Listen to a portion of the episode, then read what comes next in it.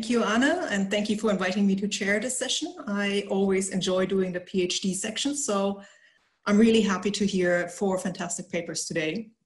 And we're gonna dive right in with Aideen Heron, who has a master's degree in architecture from Edinburgh University and was awarded, as I understand it, uh, the Rachel McCrory Award for Excellence in, Conversa in conversation, conversation research, sorry, and the master's degree then in urban building conversation from UCD. Uh, recently, she's been a PhD student at the UCD School of Architecture, Planning and Environmental Policy. And uh, Aideen is today presenting on surveying the empire, terrestrial and astronomical measurement systems. So I'm just handing over to Aideen. Great. Okay, so uh, yeah, as Frida said, my name is Aideen Heron and I'm a second year PhD candidate at the School of Architecture. My presentation today is Surveying the Empire, Terrestrial and Astronomical Measurement Systems. So I'll start with just a bit of my broader research. My thesis title is Designing the Astronomy Trail, Research, Modelling and Tourism Strategies for Scientific Sites. My research began in March 2019, and this slide shows my general research plan. This research has two main topics of concern. The first is architectural and design landscape research into historic scientific sites, and the second is the creation of a digital model to inform state decision making regarding heritage sites. So I'm currently in the first phase of historic research. One of the primary focuses in this project is Dunsink Observatory. Dunsink is owned by the Office of Public Works and is run by Dublin Institute of Advanced Studies. It is shown here highlighted in red in the top left of the picture. A case study of Dunsink Observatory will become a model for the Office of Public Works sites for historic and scientific significance. Here's a closer satellite image of the observatory and its curtilage today. Some key features are marked, including the main observatory building at A. This presentation demonstrates my current methods in placing Dunsink in a historical transnational scientific context. This requires sound historic research into the structure of science in the British Empire, focusing on the use and reason for establishment of colonial observatories in the 17th to 19th centuries. In the short presentation, I will include two colonial observatories, Dunsink and Madras Observatory in India, comparing them to the prime observatory of the British Empire, the Royal Greenwich Observatory. Dunsink Observatory was founded in 1785 following the death of Professor Francis Andrews of Trinity College, Dublin. From 1792 until 1921, the Andrews Professor carried the title Royal Astronomer of Ireland by royal warrant. Dunsink is the oldest scientific institution in Ireland. Henry Ussher, the first director of Dunsink, spent some time visiting the Royal Greenwich Observatory in London in 1790 in order to better understand its methods of construction and see what could be replicated or improved upon for Dunsink. Though both observatories were built as scientific institutions, they were built for different reasons. Dunsink's reason for establishment are more speculative than that of its English neighbour. Dunsink's astronomers were required to make regular observations of the heavenly bodies and of the sun, moon, and planets, and to reduce these observations in relation to a meridian.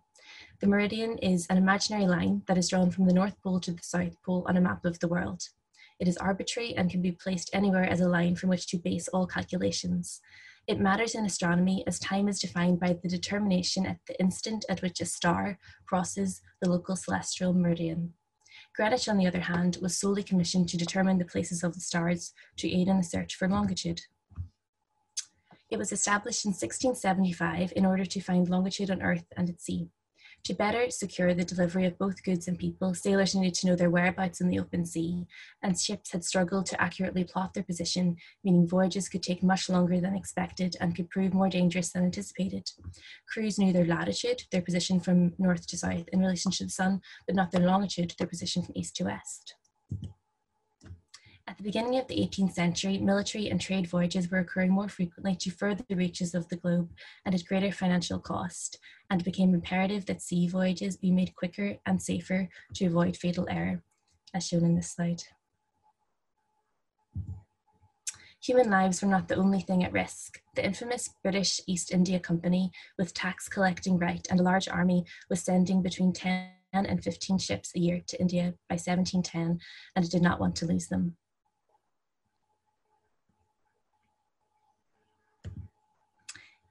In 1714, an Act of Parliament announced a scheme intended to encourage innovators to solve the problem of finding longitude at sea.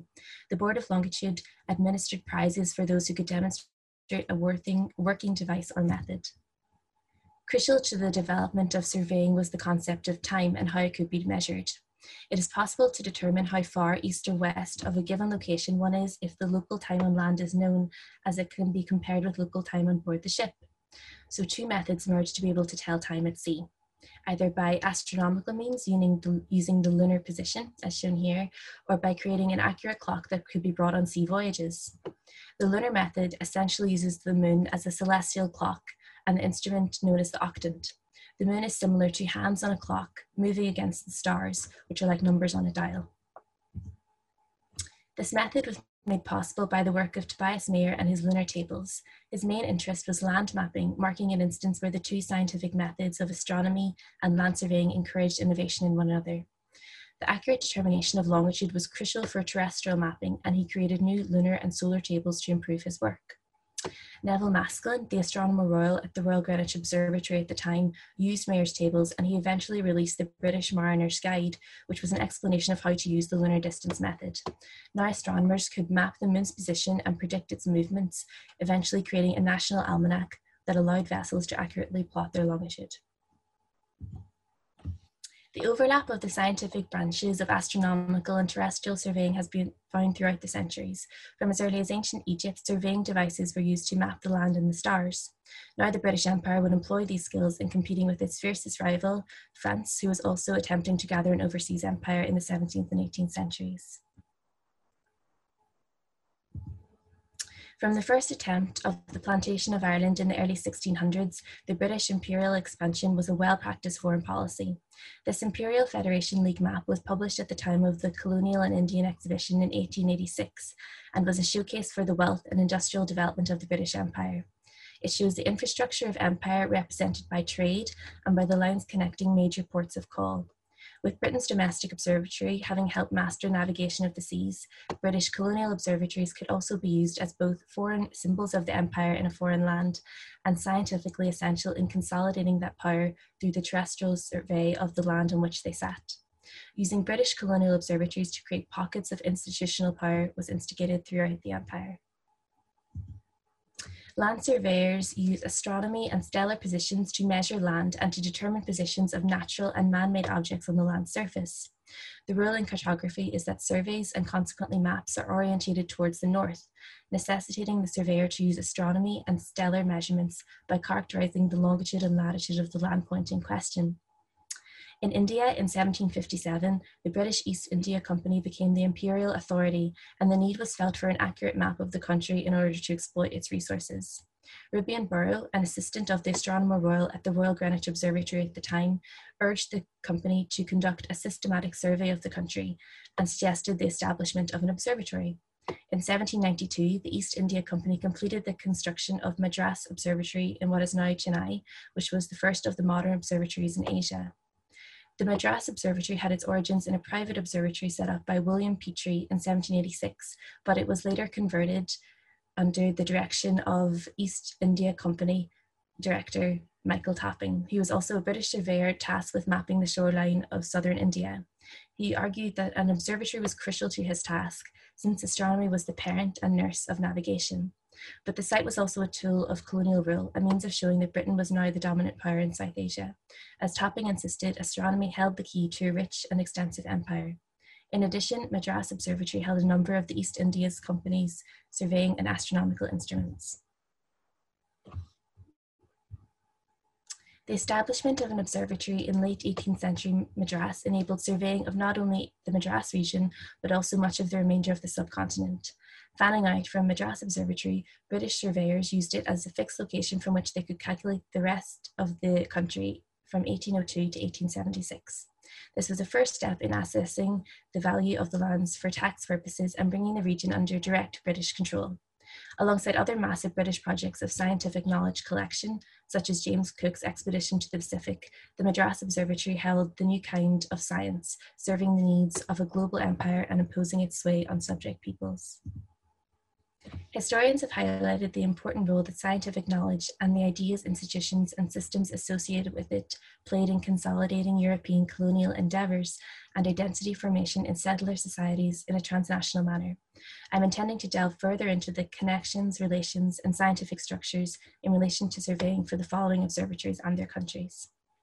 My research into the significance of colonial observatories hopes to illustrate the symbiotic relationship between science and empire in this period, demonstrating the overlap between political and strategic considerations and purely scientific endeavours.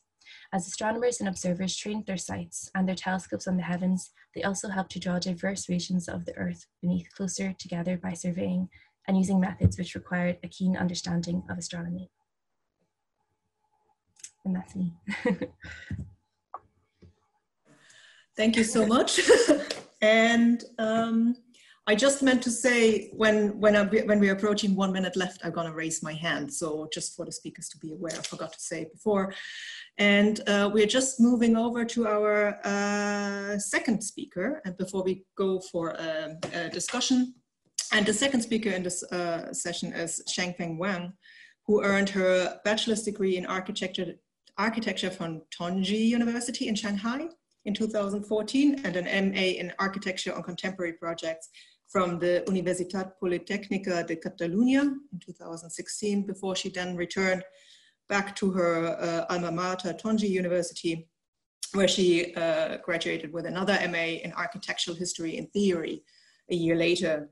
Currently, she's a PhD candidate at the UCD School of Architecture and Cultural Policy, where she works on a project entitled Industrializing Modern Consumption, Market Building and Department Stores in Chinese Cities between 1930 and 50. And I believe uh, she's going to explore the transnational notion and encounters within this uh, project today. So I'm just passing over to Sheng Feng. Thank you. Thank you, Rita. Uh, just sharing my screen. And during the 1890s, Kang Youwei, a Chinese radical reformer of the late Qing dynasty, visited Shanghai and Hong Kong and was greatly impressed by what he saw in the same two cities. Historian Wellington Chan argues that not even Kang's perspicacious observations could have prepared him for the fact that for the next hundred years, similar artifacts of Western material and consumer culture would do more to transform China's modernization than all of the West's political and military interventions put together. In my PhD project, Institutionalizing Modern Consumption, Market Buildings and Department Stores in Chinese Cities, 1930s to 1950s, I explore how the commercial building types that facilitated urban prosperity in the capitalist West modernized Chinese everyday life from the Republican era to the communist regime. This research includes case studies on four architecture projects in interwar Shanghai, British colonial Hong Kong, and socialist Beijing. It demonstrates that the trade infrastructure embedded in multi-layered social networks not only housed the exchange of commodities, but also resulted in the introduction of new architecture types and approaches to functional planning. By 1930, Shanghai was the world's fifth largest city, a cosmopolitan trade entropole, and a gateway to mainland China. On the spectacular Nanjing Road in the international settlement, the establishment of the four great companies, as you can see their building towers here, optimized the enthusiastic, uh, enthusiastic reception of modern marketing by Chinese merchants who run business in Australia but were excluded by the racist um, government policy. Cai Chang, um, the founder of the 1936 Daxin department store, appreciated the efficiency and power of the large-scale retailers in Sydney and outspokenly adopted the Western model. Unlike its presence on Nanjing Road, his building, as you can see here, um, was designed by native architects Guan Chu and Yang the act design under American influence highlighted the Chineseness.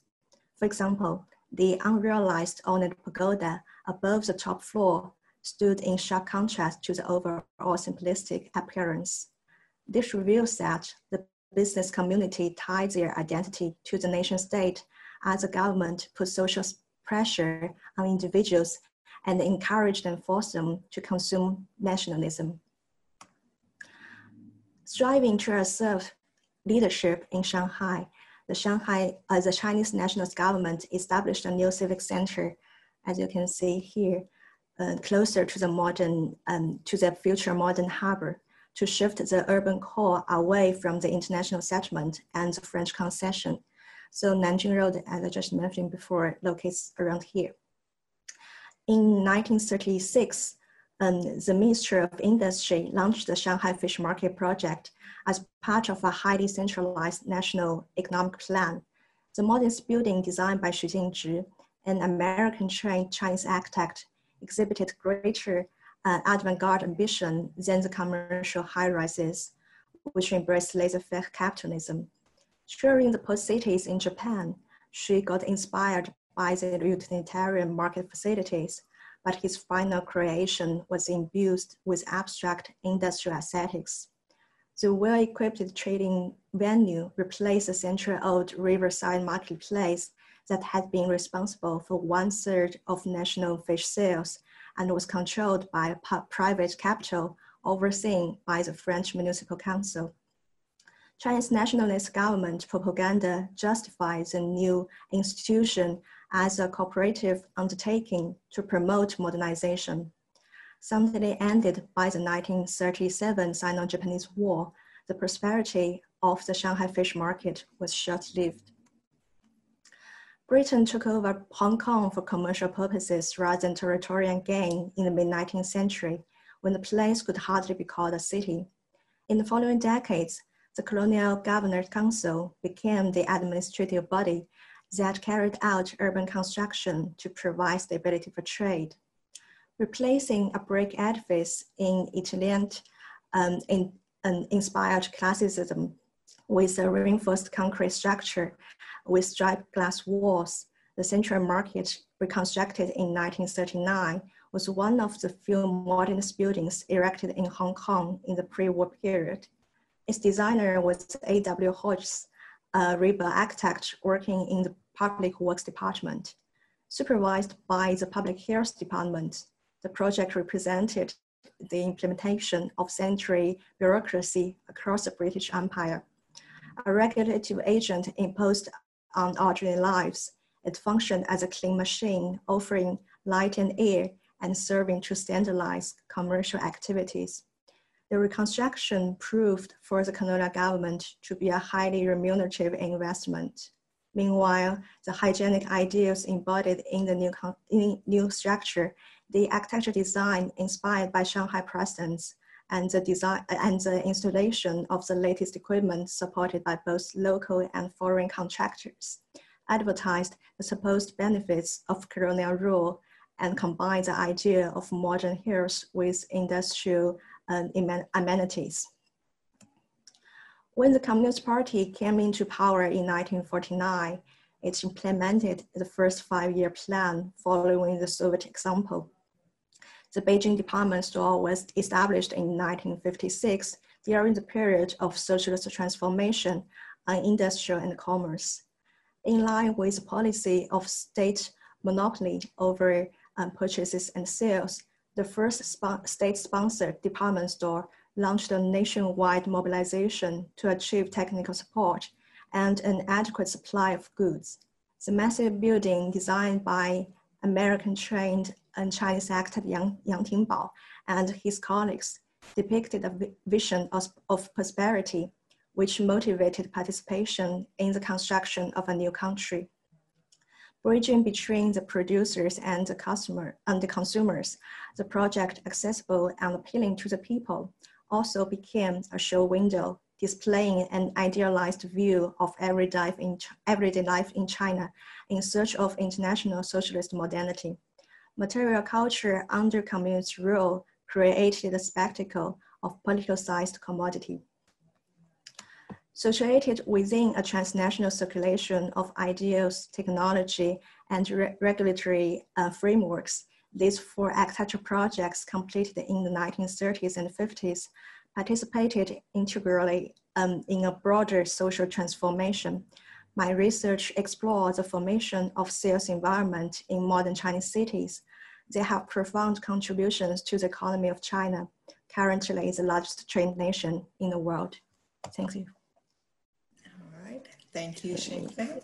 Uh, I'm inviting questions. Um, oh, okay, it's going up. Uh, so I have um, a question for Aideen. First of all, I'd like to thank both of you for these papers. Um, so Aideen, the I think you could give a little bit more nuance about uh, the British Empire in India since 1757. Really, all they control is Mumbai, Madras, and uh, Bengal. Uh, it's not until the middle of the 19th century that the British Empire really reaches its fullest extent in India. But I also wondered if you could possibly compare the observatory in Madras with the ones that the Maharaja of Jaipur erects in Jaipur and Delhi in the early 18th century. They look incredibly different and they are not, uh, they don't really adhere to 18th century European science, but they are very interesting formally and they have a huge impact in modernist architecture in India in the in the 20th century. So I'm not, I'm not saying that this is something that you should spend pages and pages on, but it might be interesting to look at them uh, to compare what indigenous and imported science in India looked like in this period. And they were mostly for astrological predictions rather than for the control of space. But the control of space in, in, Jai, in, in Jaipur, which is a new city in the 1720s, is pretty interesting as well. Aideen, you want to react? That would be really interesting, actually. I haven't read too much about um, the the the observatories that were there previous to colonial ones, except that I know that um, they had a really good connection with each other and they were very democratic in their methods, maybe more so compared to the colonial observatories. So I'd, I find that really interesting, especially how they impacted um, modernist architecture in India. I'd love to read more about that. That sounds great. Send, send me an email and I'll send you some references. Oh, great. Thank you very much. Okay, Anna was first. Anna, you have to unmute yourself. Yeah. Okay, thank you. Yeah, thank you to both speakers for two very fascinating papers and projects, actually. Um, I have a question for each of you. So uh, my, my first one is to Aideen. Actually, it's not really a question, it's more a suggestion um, that you should perhaps, you know, complement your analysis by, uh, in, maybe you're already doing this, I don't know, uh, by uh, looking at tennis, uh, Dennis Cosgrove's uh, fantastic book, Apollo's Eye, A Cartographic Genealogy of the Earth in the Western Imagination. Are, are you aware of this? Uh, Dennis no. Cosgrove, Dennis Cosgrove is, is, is one of the greatest um, geographers ever, I would say. And Apollo's Eye is a master, it's a masterpiece. And it's important for your project because uh, you are looking at the function of the political function of the observatories and how this um, connects, interconnects with um, the empire. And Cosgrove looks at what he calls the Apollonian gaze, which is actually something that is, goes back to antiquity and informs the Western imagination uh, in terms of imagining a unified global space and he tracks this from antiquity really right through the 19th century into the uh, 21st century when we actually then in the 20th century when we can actually look back at the earth yeah from the moon and and uh, um, uh, uh, uh space. And he he shows how how this is central to um, uh, the establishment of a mastering view so you have the two perspectives that are complementary. You have the the perspective up, yeah, which is uh, mathematically uh, important in order uh, to establish the, the global geographical network that enables calculations, etc. And then you have the poetically imbued, if you wish, vision of a, of a global unity. So that is really a strong recommendation because I think it's such a central intervention in the debate on geography. Yeah, that sounds brilliant. I'll definitely have a look at it. Yeah, so uh, Dennis Cosgrove, really uh, one of the great, great, great geographers. and that book in particular, Apollo's Eye. Yeah, um, he died recently, unfortunately, I have to say. And then my second comment is really more for uh, uh, Zheng Feng in the sense that I was um, surprised by the last image that you showed of these these shoppers inside the shopping mall or whatever it was, because they, they looked very Western. When was that photograph taken? Um, and was it used by the Communist Party after 1949? It, it kind of, I would find that really very surprising because this consumerist imaginary that we saw in that image seems to run counter to the political um, program of the Communist Party and, and the need actually to feed the nation at that time. I leave it yeah. at that. Uh, the, the photo on the right side I showed was taken in uh, at the end of the 1950s, I think. Oh. So it's almost at the same time like when the building was, was built. And um, one thing I'm interested about uh, this building is that it's a, a state sponsored department store, but the whole idea of department store was originated from uh, the capitalist West. So actually the, the designer who made that building um, first designed the project in Shanghai. So um, they kind of related in the design skills, kind of like this. So you see the similar, like kind of uh, the feeling of the space is, is similar, but um, the people who actually um, run them and also how they operate the business is not the same. So yeah, that's this, this kind of tension, tension there. Thank you. Okay, I believe Mike is next on my list. Yes. Thanks very much. And, um, re really good uh, talks. And uh, uh, apologies if, if you can't hear me too well. I can hear uh, the speakers very well. It was fine. Um, just a question to um, uh, Aideen, and that's about the uh, um, if you like, the, the non-imperial involvement of, of Britain in, in, in astronomy abroad. Um, uh, certainly the East India Company and, and later the, the, uh, the British government, um, I guess, had a lot of support for uh, astronomy abroad, but I don't think they were the only ones. Um, um Oxford University uh, um, had connections with uh, observatories abroad and, and latterly, you know, in, in the early part of the last century, they relocated uh, the Radcliffe telescope to South Africa. So it wasn't all the government, that's my point. And, and the other point is that uh, I, I, think you're quite right, you know, the linkage there with, um, with the empire is, is very close in, in, in promoting um, science and astronomy in particular uh, for navigation purposes. But I don't think they were the only ones. Um, the, the, the East, um, uh, the Dutch East India Company, the VOC, um, one of their founders was an astronomer. Uh, so, you know, um, I mean, they, they, they used to say that they weren't entirely set up for trade and money and so on.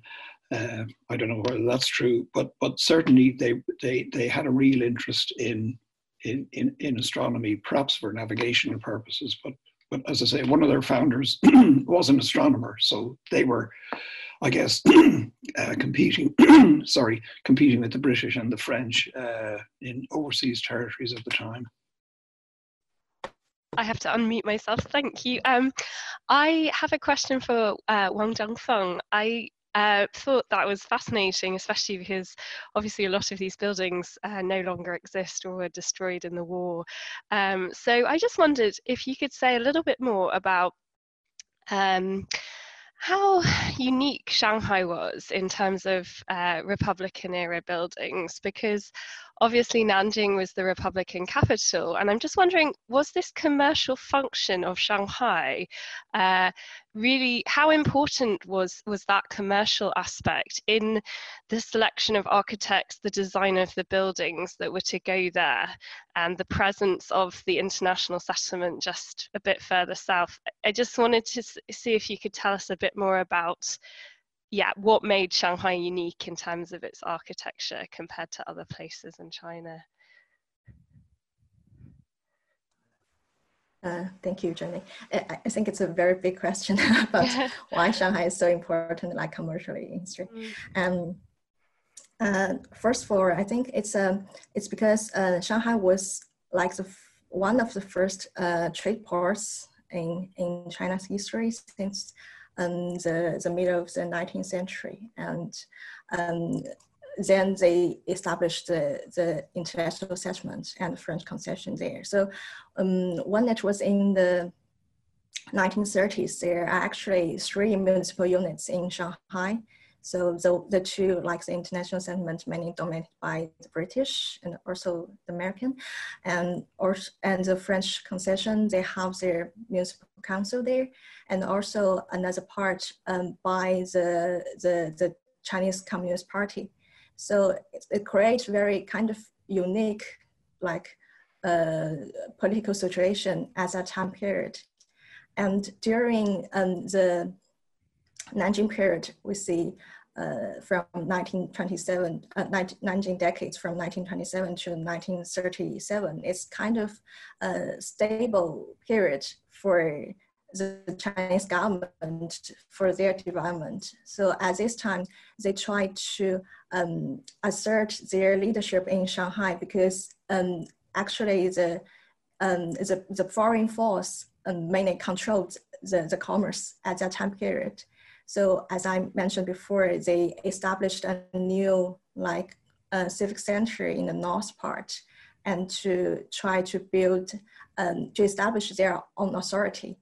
And the reason why they build a fish market um, at that part um, is because like Shanghai is the distribution center, although it's not the place where the fish was catched, it's a distribution center like for all the fishes uh, in the mainland China.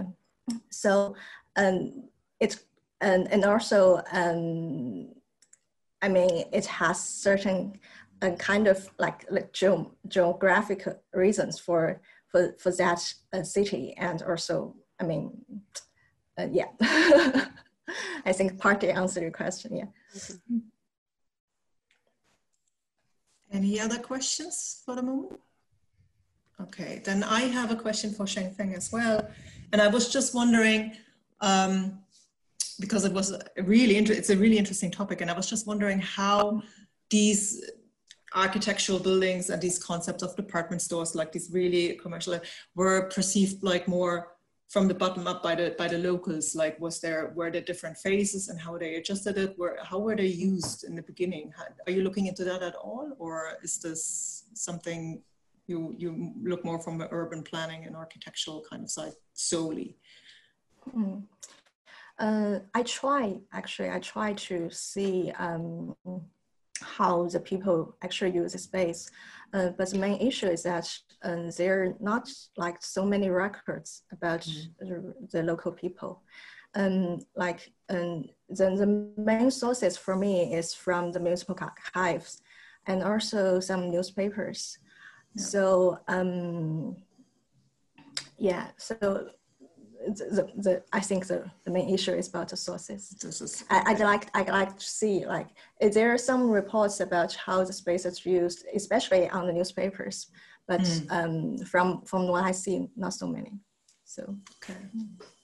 So I suppose there are not not like um, I don't know eco uh, documents like diaries or something in archives where people talk about it in their, yeah, in their letters. I didn't find yeah. them. Yeah. Mm. It's probably like too much of a scope then to dive into that. Mm. So looking from that. Mm. All right, thank you. thank you. Any last questions? Thank you. Thank you everybody for two great, well, thanks for two great papers. So it is uh, with great pleasure that I introduce our next speaker, Bianca Cataldi who graduated in modern literature at the Università degli Studi di Bari. That's her hometown, I believe, in 2014, where she then also pursued an MA in modern philology. Currently, she's a PhD candidate and Italian tutor at the UCD School of Languages, Cultures, and Linguistics, where she explores in her research the impact of literature and utopia on industrialized Italy and Europe during the 20th century. Uh, today, Bianca is presenting on Adriano Olivetti's relationship to the working class. So I'm handing over to Bianca. Thank you. Hi, everyone, and thank you, Britta. Can you hear me? Yeah, okay, perfect. So, uh, as Britta was saying, my research project focuses on the relationship between utopia and labor, and especially through the work of the 20th century Italian entrepreneur Adriano Olivetti, who probably you, are, you know already because he's the most important typewriters producer in Italy. And it's always is also the first one in Italy that actually started a project about a computer so the first model of a computer in Italy was produced at Olivetti's Inc. So that's why it's really important for our story. But it's also the one that started a debate on labor and on working class conditions. So the title of my project is Utopian Labor and the Impact of European Utopian Thought on Italian Industrial Literature. So basically my argument is that we wouldn't have an industrial literature in Italy during the 20th century without the influence of Adriano Olivetti's Utopia. So we wouldn't actually have books and novels about factories and life in factories without Olivetti. And what strengthens this uh, argument is that actually all the writers that published novels about working factories were working at Olivetti. So it's really interesting because there is a kind of testimonial intent in their writing. So, but what is this utopia that I'm talking about? So, this utopia can be summarized in two key points. The first one is to overcome workers' alienation in factory and to make labor not a torment but a spiritual strength. And the second point is to overcome the logic of political parties to establish a system of communities, as we will see further on. So, throughout the first half of the 20th century, Olivetti has been encouraging the debate surrounding the concepts of labor and fair working conditions and alienation, and not only in Italy, but also abroad. So, the transnational nature of his discourse on labor is already evident in Olivetti's cultural background and indeed, during the 1920s, he traveled to America in order to study the Ford enterprise and its way of organizing work in factories, because he knew that there was something wrong in the Italian way of organizing work. So when he came back to Italy, he was convinced that although it was not the right time to overcome Taylorism, it was necessary to reduce the working hours in order for the workers to rest and consequently to produce more in their less stressful and alienating working hours. And the debate on alienation, particularly encouraged by Italian writers and intellectuals like Ottiero Ottieri and Paolo Volponi during the 1950s, is also influenced by the French Christian philosopher Simone Weil, who experienced work in factory in person and denounced the inhuman amount of work and the total absence of camaraderie between workers, and the risk that human beings that are workers may be reduced to machines, since their only aim is to produce goods. And so the reference here is obviously to Marx's theory of alienation. And we know that Marx had actually thought that there were several kinds of alienation for workers. So the alienation of the worker from the product and the alienation from the aims of production and the alienation from the means of production and etc. So basically the worker doesn't produce something that is going to use in, in first person. So he's producing for someone else. But actually he doesn't know who he, what is the aim of this production because he doesn't own the means of production. And this is one of the causes of alienation. So Olivetti is convinced that the discourse on labor has to go beyond the idea of nation as it is particularly evident through his collection of essays, Città dell'Uomo, which translated in English will be City of Man. And the concept itself of the City of Man transcends the idea of towns and borders. So, from both a geographical and a political point of view, and put the focus on the idea of man as a community. And that is the problem, actually. So, what is the community? According to Olivetti, the problem of unfair working condition and alienation is not merely an Italian problem, it's not a French problem, and so on, but it has to be addressed at the level of politics, so beyond the boundaries of nation and according to the idea of a global community. And the idea of a global community concerned with human welfare and healthy working condition was considered utopian, of course, by Olivetti's contemporaries, since the community in itself will reduce the control of political parties and ultimately of the state nation itself. According to the entrepreneur, at the core of each country should be not the idea of nation, but the idea of community. So, what is the community? It is a territorial unity whose borders are not geographically specified. So, in order to form a community, a territory should fulfill two requirements having a homogeneous culture and being economically independent. So ideally, it is in the core of the community that Olivetti wanted the real debate on labor to take place, and not in the single and separate nations. And what is really interesting to me is to notice that one of the conditions to have a community is culture. The other one is economy, of course. So you have to be able to produce and to sustain yourself. But that's not really connected to the idea of Italy or France or Great Britain. So it's more to do with, with culture. And that's particularly interesting for Italy because we know that Italy as a concept has always been debated about because we have had two wars and obviously not all Italy really feels Italian because we have the problem with Trieste at the border and we have the problem with Trentino Alto Adige, which actually is like Austria. So the problem is that we don't have really an idea of nation.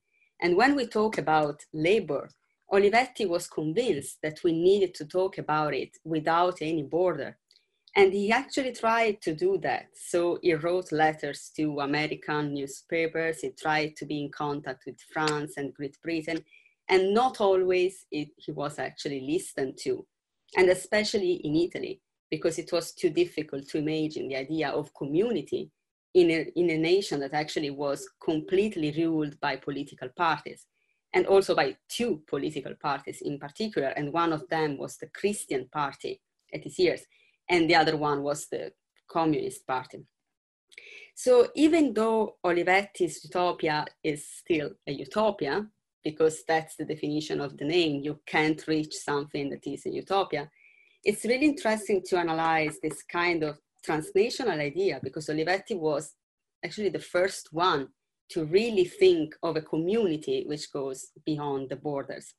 So my interest in my research was mainly on the relationship with utopia and labor. So how utopia influenced the idea of labor in Italy but it's also in this idea of transnationalizing culture. And so to try to think of Italy not as Italy, but as something in, in continuously uh, dialogue with other countries.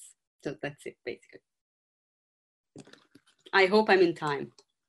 You have plenty of time left. Thank you, Bianca.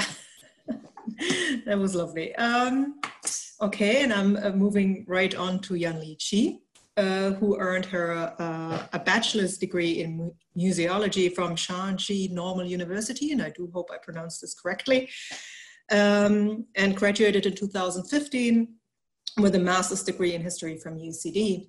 Uh, she's currently a fourth year PhD candidate at the UCD School of History, and her project examines the introduction of British railway to China uh, her presentation today is entitled uh, Translating the Railways into Mandarin. Um, and I'm passing right on. Yan-Li? So uh, good morning, everyone. I would like to thank the Humanity Institute for arranging this symposium and inviting us PhD student to share our research related to the transnational approach um, I'm currently working on a dissertation about the exchange of knowledge, idea, and technology between Britain and China in the 19th century. I'm focusing on the case studies uh, concerning the arrival of railways in China within time frame from 1835 to 1895. It is the first attempt to examine the process of introduction, uh, railways introduction into China from the perspective of ideological exchange. The transnational approach offers methodological inspiration to this research.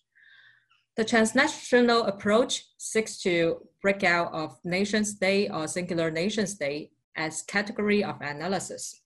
It offers a new perspective to write about the history of railways in China, which has long been written by the nationalist approach. The nationalist approach applied the problematic dominant resistant binary in the narrative. It emphasized the imposing role of the Western powers and the resisting role of the Chinese in the issue of the railways. Also, it viewed the Western powers and the Chinese as two monolithic entities Hence, the various actors who play the nuanced role in the shaping of history of in, the, in shaping the history of railways in China are ignored.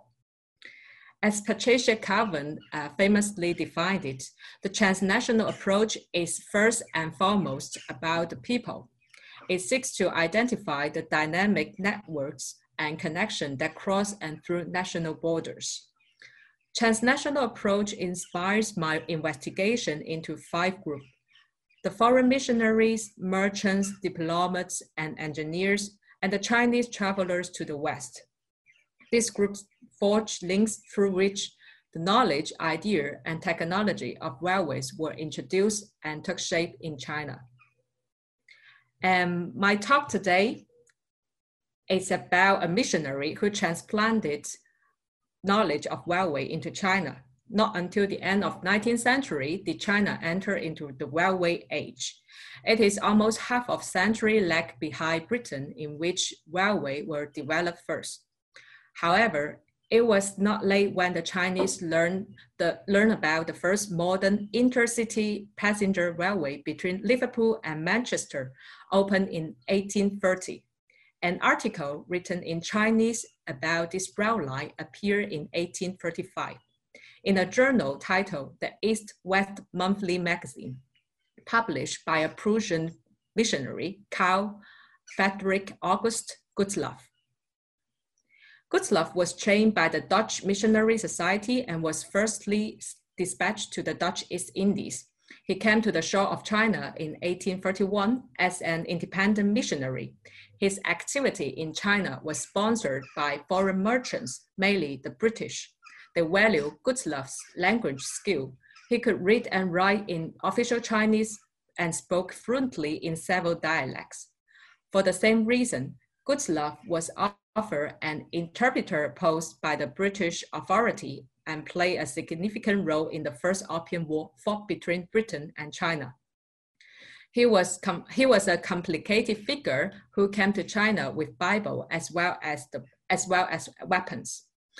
Before the war, one significant weapon was the intellectual artillery, a phrase used in the Declaration of the Society for the Diffusion of Useful Knowledge in China, founded in 1844 by foreign community in Canton and Macau. The founders felt that the spread of Western knowledge among the Chinese would blast off the closed door of China and defeat Chinese ethnocentrism. Gutzlaff was a principal member of the society, but before that, he had taken pioneering actions in 1833 and published the first Chinese magazine in Canton. In the same magazine, Gutzlaff published an article entitled The Huo Zheng Che, literally meant the fire steam vehicle, introducing about the railways. In Chinese, che was general designation for vehicle with wheels in all forms. The Huozheng combination came from the term for the steam engine, also coined by Gutzlaff. And um, when considering the missionaries' introduction of the railways into China, one should know that the steam technology developed in the West was utterly unfamiliar to most Chinese. Historian Xian Xianqun Wang points out that the lack of underlying technology development, same as those in the West, limited the ability of the Chinese to grasp the mechanism of steam technology. It was therefore a significant task for the missionaries to explain the idea of the railway. Gutzlaff is an interesting example. In writing the fire steam vehicle article, Gutzlaff tried to establish a bond with his Chinese readers by employing two Chinese characters as the narrators, which to lend credence to the account about the foreign lands. The article began with a story. A fictional Chinese named Li Zhu sails on an English ship back to China. He meets a friend, another hypothetical Chinese named Chen Cheng, and they have a conversation about England. In the conversation, Gutzlaff tailors a comparison of British social system with China's. Li Zhu mentioned that Britain allowed foreigners to enter town, travel around the whole country, even the palace and the court in the capital were permitted to visitors. Chen reacted with suspicion and then questioned about how the British could defend their country against potential enemies. It was because, as Li Zhu answered that, the defense of the enemy and the welcoming of the guests was both the law of Britain, and through the interaction with the foreigner, it would be instructive to enhance techniques and develop civilization of the inhabitant. Chen Cheng was amazed by such liberality in Britain and felt ashamed by the, Brit by the Chinese law and regulation that is against contact with the foreigners at the time. The fire steam vehicle or the railway is then introduced as a proof for the benefit of liberality of the British system. Li Zhu stressed that in comparison to the railway, the booming scene of London, where, as he described, hundred, hundreds of ships mooring and imported product come from all over the world, and the powerful steamship, which could sail much quicker than the Chinese ships, are nothing but normal. He says the fire steam vehicle within one shi ran for 90 li as quick as bird flying without using any horses or oxen. It flies, it flied and ran as what it may. One shi for 90 li means two hours for 32 miles or 51 kilometers. The Chinese units of time and distance, rather than the English hours and miles are used in the text. The description is rough but sufficient to tell the rapidity of the railways. Then Li Zhu gave a brief account of the evolution of the Liverpool and Manchester Railway from horse-drawn to steam power mode, which showed the advanced appeal of the fire steam vehicle in comparison to the animal power. By sketching the planning, construction, and operation of the railway, the article leaves an impression that the British society is wealthy and efficient. At the end of the article, a novel idea of connecting Britain and China by rails was put forward. Through Li Zhu's mouth, Gutzlaff expressed the wish if such a land route could be built from Britain to China, the transportation between the two countries could be conducted as quickly as two months' time, and there would be no more suffering of sea sailing and the European who has such skillful techniques and craftsmanship would like to build a route which to establish the brother, the brotherhood of all men within the four seas. Here, Gutzlaff employed a well-known quotation from the Confucian classics, which is shown on the screen. The quotation indicates that Gutzlaff appealed to classical Chinese thinking to frame European people and their superior technology. How should China interact with the European? Uh, a brotherhood-like relationship should be established, is his answer. Through his Chinese characters conversation, Gutzlaff hints that an older country like China should accept sincere suggestion from a younger brother nation such as Britain. The brotherly exchange of the two Chinese interlocutors underscore the scene of parity and mutuality that the Westerners should be invited to share. As we can see, the transnational approach offers a lens to look closer on the figure like Gutzlaff, who makes a more nuanced effort in his drive to introduce the railway into China and then one might, then one might think. Thanks for listening. Okay, we have none at the moment, I'm gonna start with uh, a question for uh, Yan Li. And it is a really interesting topic, I find. And um, I know very little about it. I'm just fascinated by this uh, character Gutzlaff you, you mentioned there. And I was wondering, what was the readership of the magazines um, he published this article in, or several articles you mentioned? And then I was wondering, did he publish it under his own name and how was it perceived if, if because obviously there's this, this, this intent to highlight the, the advancement of the, of, the, of the Western technology there. How was it perceived by the people and how was he perceived from the Chinese side in this instance? Thank you. Uh, thanks, Britta. Uh, I would like to answer the first question you asked. Um, so the readership is basically uh, the Chinese merchants uh, in the, uh, it was only the one uh, single port that was open to the foreign merchants and residents in China at the time that it's Canton. And also most foreigners resided at Macau. So, uh, so Gutzlaff magazine uh, was published uh, for the Chinese uh, who would have opportunity to interact with the foreigner and who really who, who want to mo- know more about the Western country. So that means uh, most most of the readership would be the Chinese merchants rather than uh, Chinese officials or Chinese intellectual. Um, so for the second question, uh, Love published the, uh, the magazines uh, under a name he uh, he he took he used as Chinese lover. So actually, he tried to make himself make the magazines more.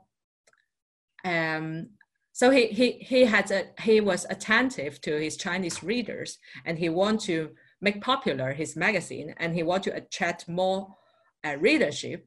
So this is why he took he used the Chinese characters in telling his story and and also because he want to introduce the advanced technology, but he want he also want the Chinese to understand what this technology is. So he would just use the he would frame the idea uh, in the chinese culture context rather than just give it out the whole things in the western uh, culture context.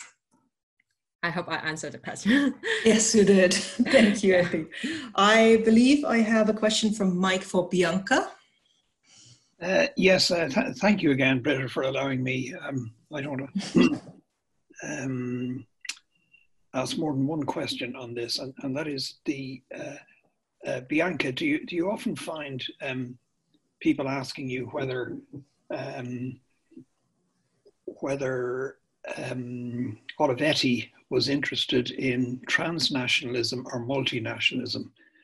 Um, I, um, I, I just in case people confuse the two terms, as I understand it, uh, uh, the difference is that uh, in in in transnationalism you don't have uh, you know uh, an executive concentrated in, in one place. It, it, it genuinely is transnational, whereas uh, our modern concept of the multinational is that it's a it, it involves you know it's it's it's a company spread over the world, but it is consolidated or it is headquartered in, in one place. And I'm, I'm just wondering, uh, is is there anything in in the um, you know in the modern world which militates against transnationalism, uh, uh whereas what we have now is multinationalism because th- there are advantages in you know in in uh, consolidating in one place, in, in say having your headquarters in one place and registering for tax somewhere else, and then uh, employing cheap labor somewhere else to make your product, and, and so on.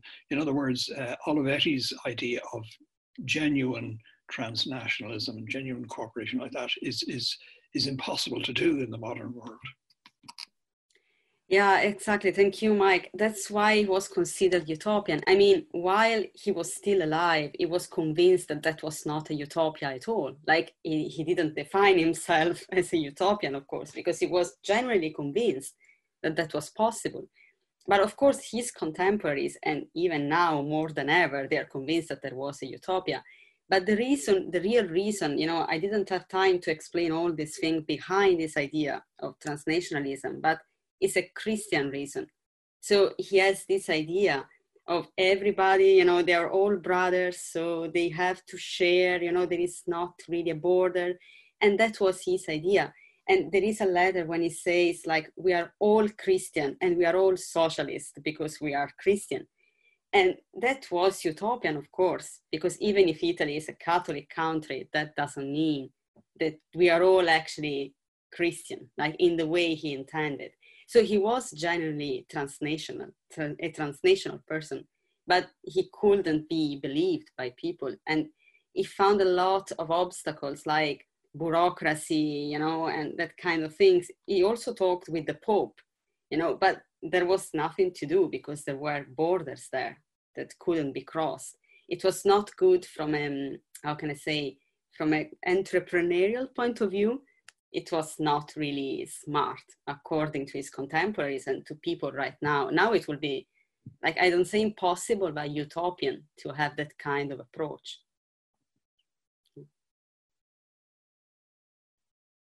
Okay, Anna. Okay, um, two comments, one for Bianca and one for Yan Li. Um, thanks very much to both of you for your um, excellent presentations. It's been a great panel today. I'm very, it was a great panel. We had great panels yesterday, but it's a great continuation of our conference. So thanks for that.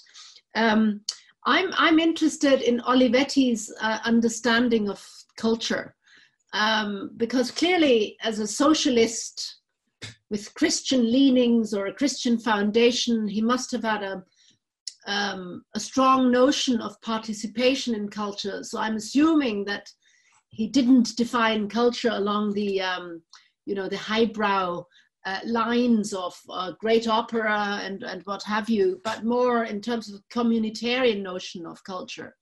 Did he have any kind of policies to enable his workers to um, create and participate in culture? And my question to Yan Li, I put them out. I don't much about uh, Gutzlaff, but I know that he came from a very modest background. I think he was the son of a saddler in Pomerania in, in, in um, eastern Germany, which is now Poland. Um, and he made his way up. It's a kind of a really uh, colorful career that he had. He was married three times he was multilingual. He spoke several languages, not just Mandarin, but Thai and Cambodian. He, he compiled a dictionary of Cambodian and all sorts of things.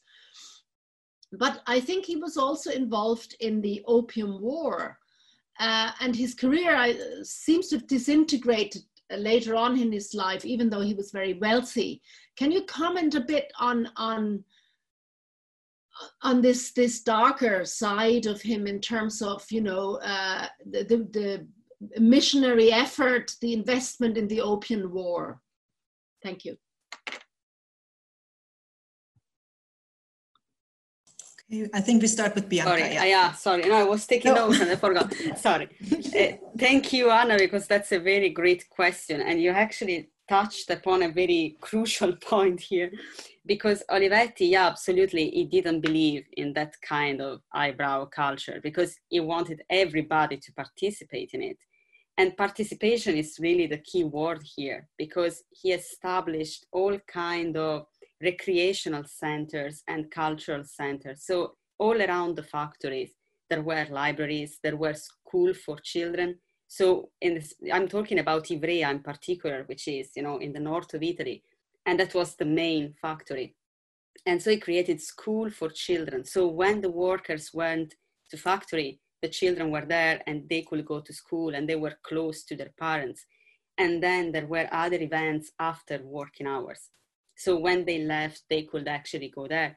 And there is a track of this in the novels that i analyze in my project because all of them they talk about going to the library and studying and you know, the the thing is that actually Olivetti was not a great reader either. Like he didn't like to read books, which is crazy. You know, when I found out about that, I was a bit. But he liked to study, to improve himself, and to improve his ideas. But he never really read novels or poetry. It was not that kind of man, you know. But he wanted people to share his their ideas with him and to be to participate in culture so yeah that's absolutely a positive answer he he did something to encourage that yeah Yan Li? Yeah, uh, hi, uh, Anne. Uh, yeah, your question is very um, fascinating, to be honest. Uh, I always think about Gutzlaff had a multiple identity uh, in terms of his uh, uh, where where he's from and who he worked for later uh, in his later life, and uh, he was always an ambitious person, and he. Um, so I, I maybe I just talk about his darker side because that would be a big story about Gutzlaff. Uh, so that won't be able to answer in uh, within the time limit. So about the darker side, uh, I think the most famous part for his darker side is he was work, he worked with uh, he worked closely with the opium merchants in China and uh, in the coast of China in um, the mid 1830s. So at that time, because he was an independent missionary, he uh, he didn't have uh, funding from any of the missionary societies, so he had to find a uh, like he had to find financial sources. So this is why he worked for the uh, opium merchants. But uh, at the same time, he actually uh, shared the same interests as these um, opium merchants.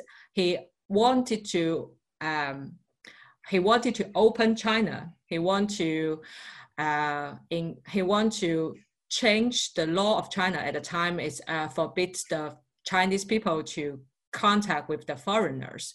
So he he used to disguise himself as the picture uh, I showed earlier. He used to disguise himself as a Chinese and to dispatch the pamphlets about uh, about the Western country, uh, the knowledge about the Western country uh, in the coast of China. Uh, this is all illegal uh, conduct, but he had to rely on the opium merchants to do to to did it because uh, there's no way that he could just go in go north to uh, or sell north to dispatch those um, materials to the Chinese directly and so another uh, another uh, the later life of his uh, of Gutzlaff, he worked. Uh, uh, so he worked for the British authority in uh, the colon colonial authority in Hong Kong, but he basically he worked as an interpreter rather than administration role. And so I think he's quite complete, complete uh, complicated figures in this perspective. Yeah, I hope I answered your question. Thanks. Thank you. Do we have any more questions? Can I just jump in and ask a quick yeah. question? Sorry, my okay. video uh, camera doesn't seem to be working anymore. Well done. um, I, I, have uh, just a, a, quick kind of comment and question for uh, Yan, uh, uh, Yan Li. Um, I just I was struck by um, this idea of, of Christian transnationalism uh, that we were talking about earlier. How it was it was a sort of utopian force trying to to connect different places and people, uh, but underlying that, there's all sorts of racial power dynamics and, and cultural power dynamics going on. I think that's that's really uh, the case in, in your paper too. I just wondered it's really interesting that you're trying you're trying to write a, a transnational history of a rail of railways which becomes so so embedded in the national discourse in China. So I really I really like this approach. Um, but I was just wondering, I guess my question is, yeah, how, how are you trying to change the way in which we see railways in in in Chinese history in a bit this a big question. Um, and and and what can this transnational kind of approach do? Uh, because it, it, it is really fascinating. And and maybe uh, thinking about like post 1911 you know the the the people the international people who who who are involved in building railways i i just i thought maybe you could put this into sort of a slightly longer term perspective. And then very very quickly you might want to look at um, henrietta harrison's writing a new book about the role of intermediaries in chinese history. And i think that could be very interesting if it comes out quite soon for your for your um uh, uh, your work uh, thanks, Jennifer. Um, so uh, to be honest, I think uh, your question is really difficult to answer at the moment, and this is what I uh, think about about my uh, project as well. How how the transnational approach changed the established historiography of this history of railways in China. So I think uh, why I choose the time frame from 1830, from the mid 1830 to uh, to to 1895, that is the end of the first Sino-Japanese uh, War, uh, because I um, I think I, I would like to just focus on the introduction of the railway technology, uh, uh sorry, the railway in terms of um, knowledge, knowledge, idea, and technology. So uh, just I, I, I want to focus on this um, um, ideological exchange rather than uh, the later political issue. So this is why I use this time frame. And so if we talk about the political issue or the diplomatic issues uh, about the railways, uh, that would be uh, a lot written with the national uh, approach rather than the transnational approach. Yeah. Yeah, no, it's just interesting. I'm wondering how you can get away from nationalism, but it's interesting. it's a very interesting way to do it. Yeah, yeah, absolutely. Yeah. Thanks. Thanks. Oh, okay, uh, I think I close this panel for now. And so thanks again to all the chairs, to all the presenters, and to all the attendees. Um, if you are not on our email list, please send your email to humanities uh, at ucd.ie to be put on our uh, uh, Humanities Institute email list so that you're informed about all forthcoming events in the coming months. Thanks again and bye bye. If I don't see you again before September, have a good summer and all the best from me.